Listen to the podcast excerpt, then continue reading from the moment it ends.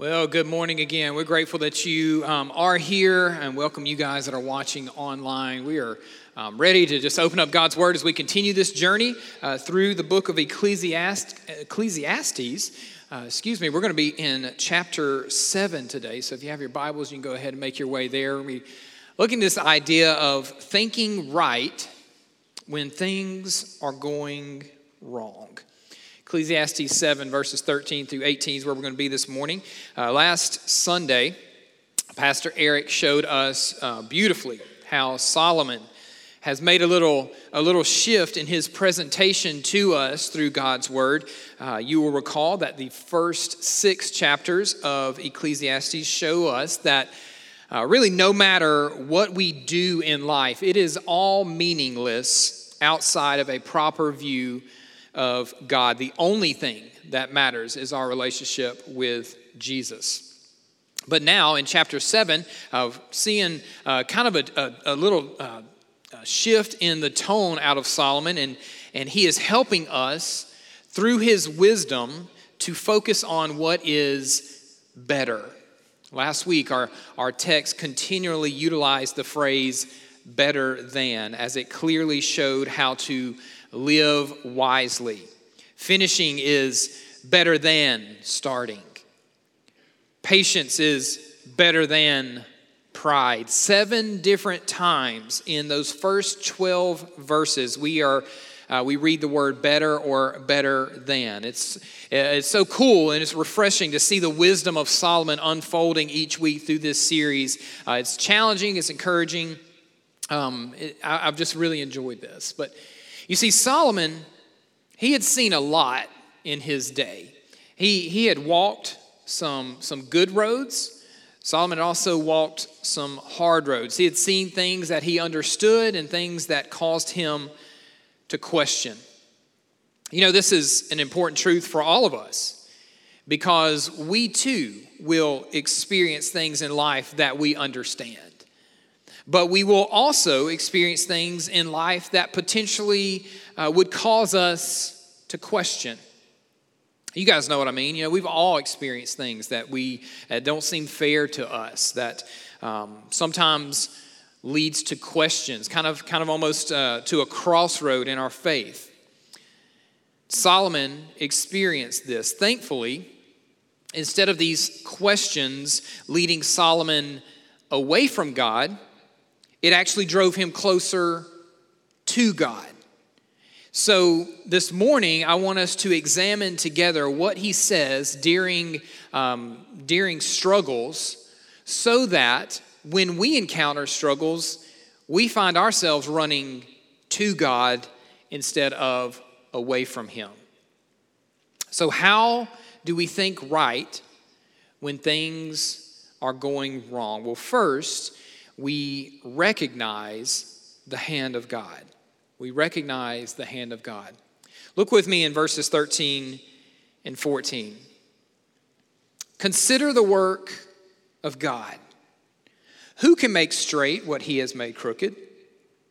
In the day of prosperity, be joyful, and in the day of adversity, consider God has made the one as well as the other, so that man may not find out anything that will be after him.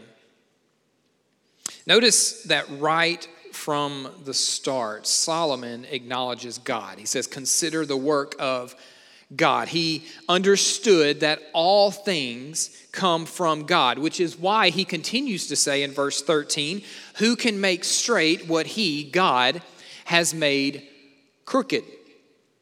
You see, our lives are made up of events which are straight, those that meet our expectations, and they're also made up of events that are crooked, those that cause some uncertainty.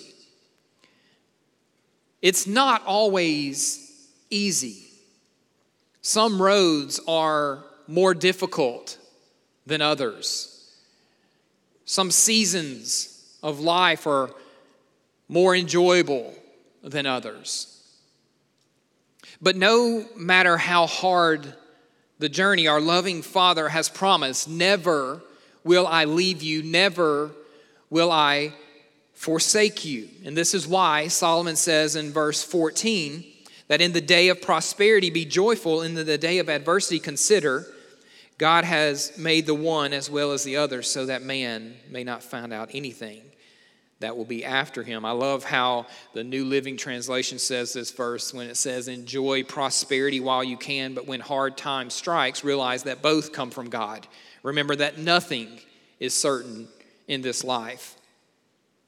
You know, perhaps God, for some reason, wants this crooked thing in my life. Who am I to bitterly complain about it? You see, trying to argue about how and when and why the good and the bad days are apportioned in our lives or in, or in someone else's lives is it's not only foolish, but it's, it's also not our role. You see, we are not privy to how God works. We can only accept what comes and believe that it will all work out for our good.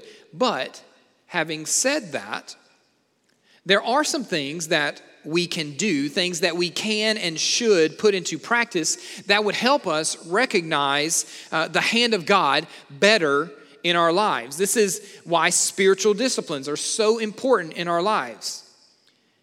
You see, we can't expect to know the things of God if we are not saturating our lives in the things of God. So, things like Bible reading and prayer, journaling, being discipled, discipling someone, serving, worshiping, sharing Jesus. Like these are all vital spiritual disciplines. And friends, I don't know how else to say this, but if you are finding yourself too busy to put into practice these spiritual disciplines, then you can be assured that when the road is crooked, you are going to struggle. Because as followers of Christ, we are to saturate ourselves in the things of Jesus so that when the path is crooked, when things are hard, we are anchored to the truth. And when we are anchored to the truth, we are then able to recognize the hand of God. It's like anything else in life. The more you are exposed to it, the more you recognize it. Now, for instance, you know that I am not going to stand by and let Eric talk about the Florida Gators and me not mention the University of Alabama, right? We know that's not going to happen. You guys remember a few years ago, ESPN came out with a commercial.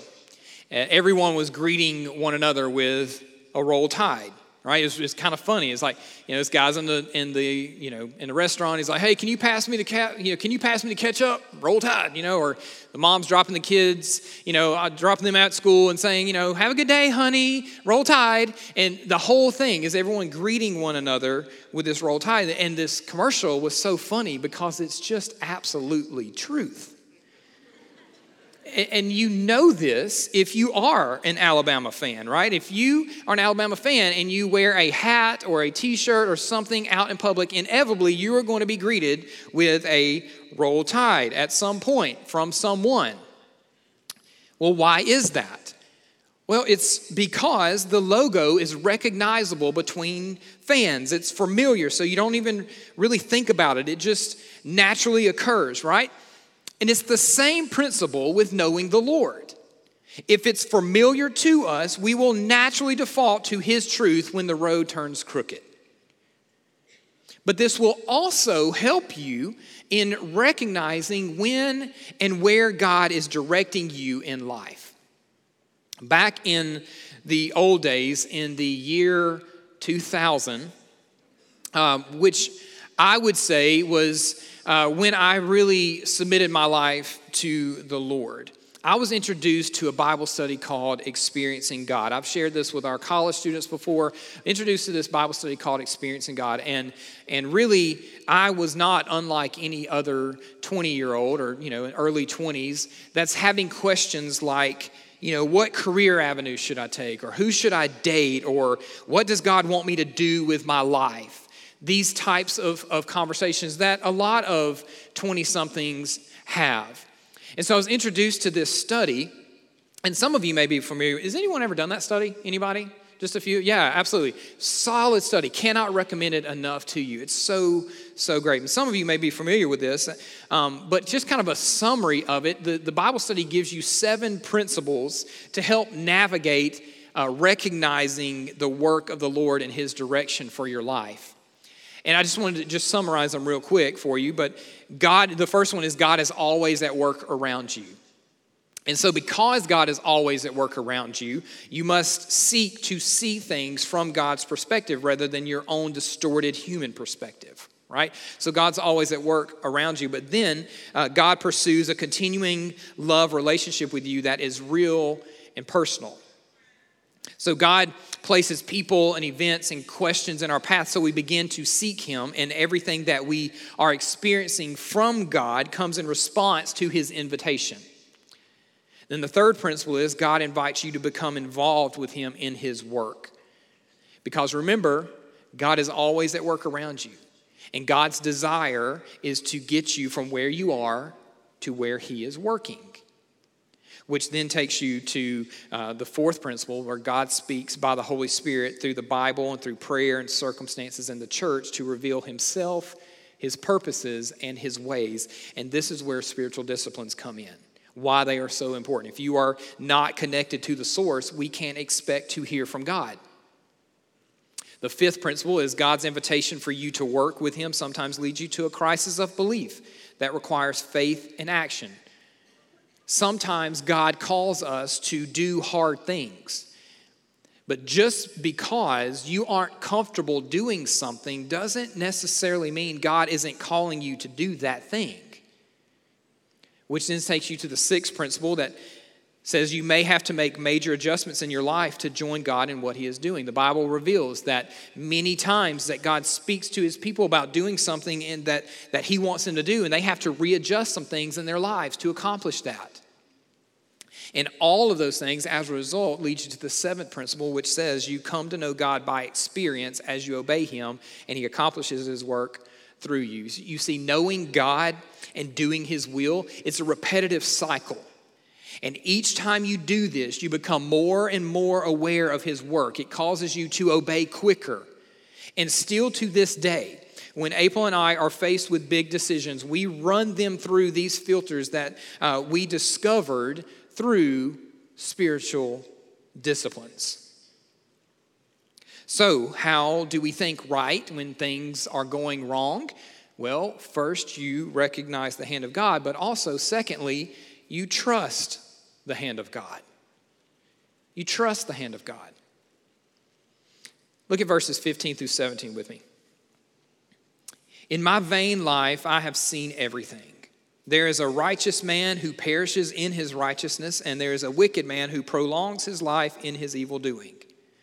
Be not overly righteous, and do not make yourself too wise. Why should you destroy yourself? Be not overly wicked, neither be a fool.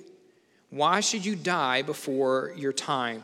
Solomon here addresses one of the most difficult questions of life head on in this text. And we would be wise to get our heads wrapped around it as well because it is almost a guarantee to come up at some point if you are sharing Jesus with someone.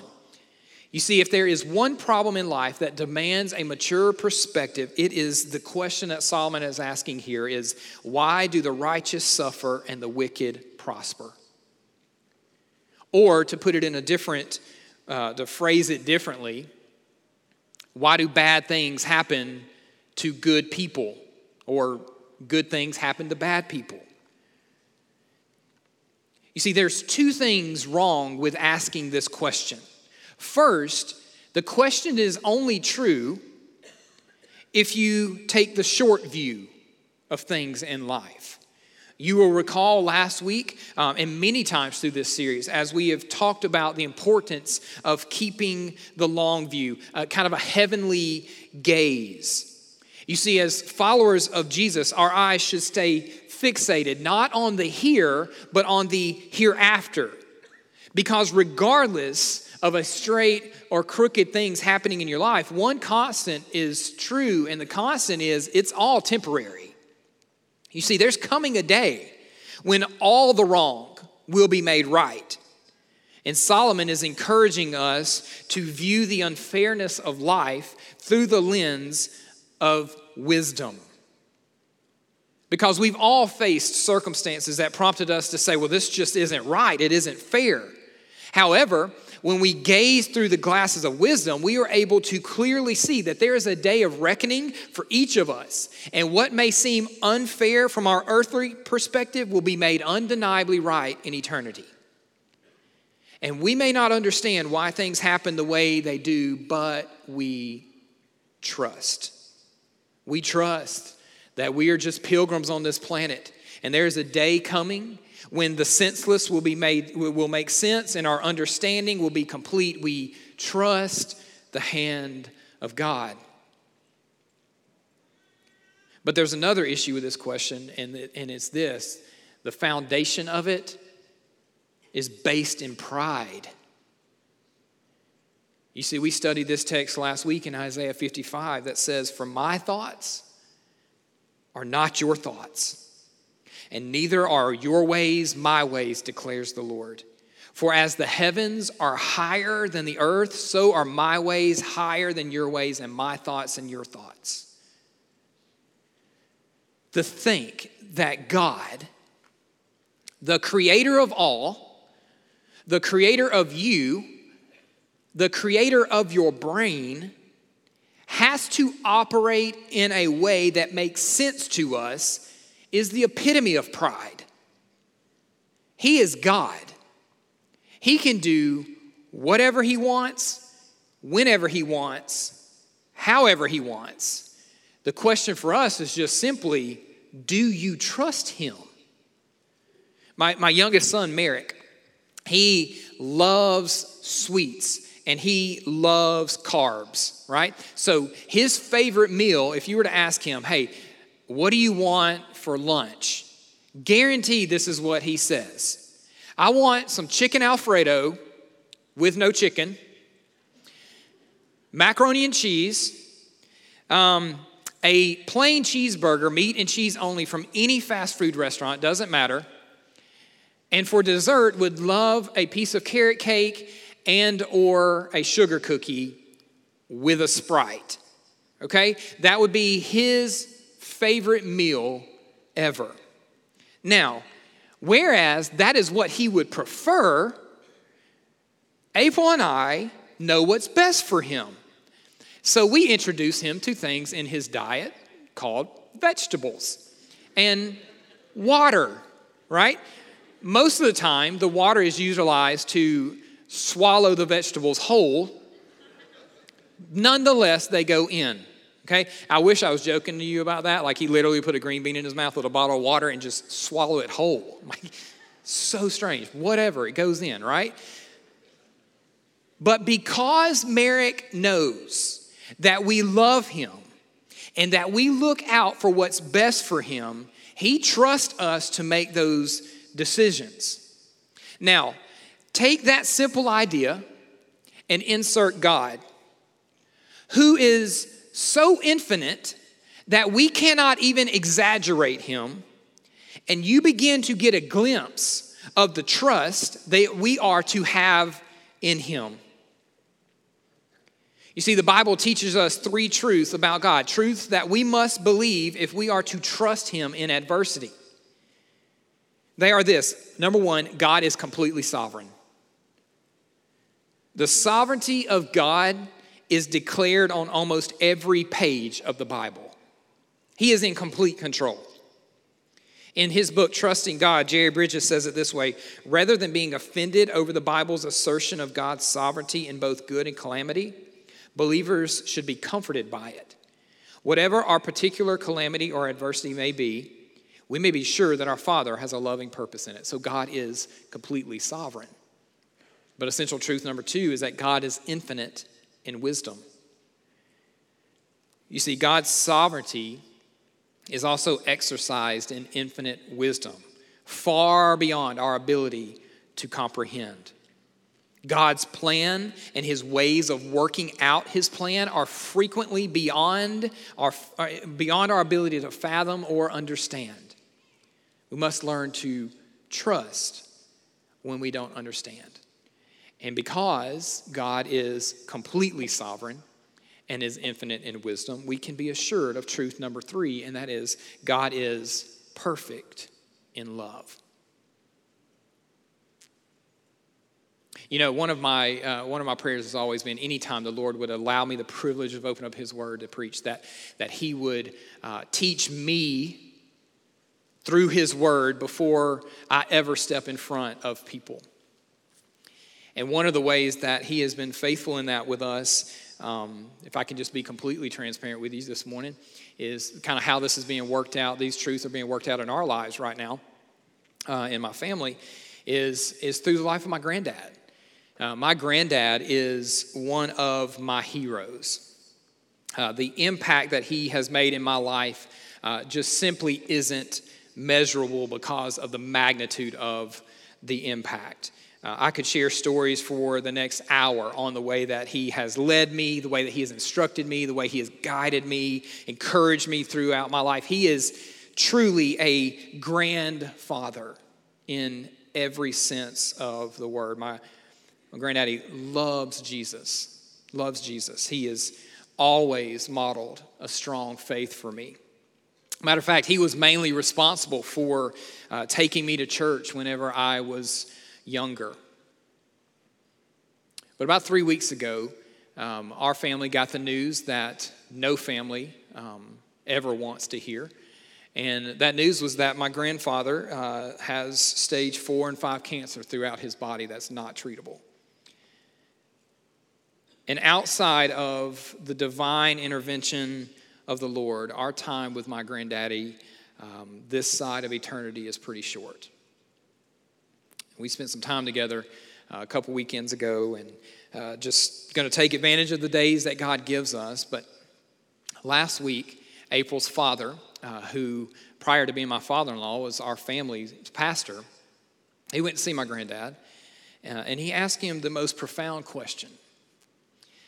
He said, As a Christian, how do you feel about God choosing disease as the means to take your life? Which I thought was just a just very profound question. My sweet granddaddy responded with this. He says, I can't question God. He's given me a long life, and I am blessed to have lived it, and I can't ask Him for anything more. even in his last days, my grandfather is modeling for me what it truly means to recognize the hand of God and to trust the hand of God. And friends, when we all learn to recognize the hand of God in our lives, and then we learn to trust the hand of God in our lives, then we are able to finish the race well. It enables us, as we look at our last two points this morning, is to, it enables us to accept the challenges of life. You see, when we recognize and we trust the hand of God, it frees us to accept when life is crooked. But this acceptance is not one of, well, it just is what it is, who cares? No, it's an, it's, it's an acceptance of us realizing that we are living in brokenness. And this acceptance should point us directly to the cross because without Jesus, we all are lost. And in this world, in all of its brokennesses, brokenness, it is it. This is it. So, this acceptance should point us to the cross. And it also brings to light what we read in James 4:13 that says, "Come now you who say today or tomorrow we will go into such and such a town and spend a year there and trade and make a profit, yet you don't know what tomorrow will bring. What is your life? For you are a mist that appears for a little time and then vanishes. Instead, you ought to say, if the Lord wills, we will live and do this or that. As it is, you boast in your arrogance, and all such boasting is evil. So instead of boasting in, the th- in thinking that we are owed an explanation when life is crooked, we recognize and we trust. So we accept the challenges, but then finally, it enables us to face the challenges of life. Verse 18 says, It is good that you should take hold of this, and from that withhold not your hand, for the one who fears God shall come out from both of them. You see, this verse returns us to a life of balance acquired by authentic and reverent fear of God. When we examine the issues of life that we all face on a daily basis, it is the fear of God that provides us with the wisdom to avoid the extremes at either side and to live a balanced life in an unbalanced world. But what are the two extremes that Solomon is re- referencing here? Well, he mentions them in verses 16 and 17 being too self righteous or being too wicked. It's interesting to note that both self righteousness and wickedness both stem from pride. You see, when we think that we are so righteous and so wise, we really only reveal how proud and foolish we really are. And this text warns us that whoever is, whether one is proud and foolish or wicked and foolish, both live and die as fools. Michael Eaton says it this way the right life walks the path between two extremes shunning self righteousness, but not allowing one's native wickedness to run its own course. It's about balance. You know, one of the things my granddad has uh, taught me is uh, one of his favorite hobbies is uh, building clocks. He has built clocks his whole life, as long as I can remember. Builds them and sells them. He goes to auctions and buys them, and he just he loves it. So, um, where when we grew up, man, he would just have people coming all the time wanting him to fix their clocks, or he would just build them from scratch. But um, one of the things that I learned from him regarding clocks was uh, the importance of a properly balanced pendulum, right? So if, if it's swinging too fast, the clock is going to run too fast, or vice versa. If it's too slow, the clock will run too slow. And that's the picture I have in my head these morning, this morning about these instructions that we are hearing. Right? The, the danger in being too self righteous is that we begin to think that we are better than other people. But the danger in being too wicked is that we begin to think that redemption is not possible for us. It's, it's no longer possible. We've messed up too much. So the proper balance is right in the center with a proper view of God and His sovereignty. And so this morning, as, as we wrap up, I want to close by reading you a portion of scripture out of Jeremiah 17. And while I'm reading this scripture to you, there's going to be a picture on the screen. The, the, scripture is in front of you as far as in your handout. It will not be on the screen, but there will be a picture on the screen that I want you uh, to kind of see, to give you kind of a visual of what we're reading here in Jeremiah. Listen to these words from the prophet Jeremiah in, in chapter 17. Thus says the Lord Cursed is the man who trusts in man and makes flesh his strength, whose heart turns away from the Lord. He is like a shrub in the desert and shall not see any good come. He shall dwell in the parched lands of the wilderness in an uninhabited salt land. Blessed is the man who trusts in the Lord whose trust is the Lord. He is like a tree planted by water that sends out its roots by the stream and does not fear when heat comes, for its leaves remain green and is not anxious in the year of drought, for it does not cease to bear fruit. I want you to see this picture as you heard that scripture because I want you to notice a few things about this. I want you to notice that both of these trees had to endure the same hot sun. They're enduring the same things. Like in our context today, this would be the crooked things of life, right? The hard things. Both of these trees also had access to the same water. You can see the water in the background there. But only one of them survives. And why is that? Well, we're told in the text Blessed is the man who trusts in the Lord, whose trust is the Lord. You see, that tree survived, but because it had roots attached to the source of life. And, church, the same truth is here for us today. If we want to thrive and not be burned up by the trials in our world, then we must learn to recognize the hand of God and we must learn to trust the hand of God, even when we don't understand. But in order to do that, you must be attached to the source of life, Jesus.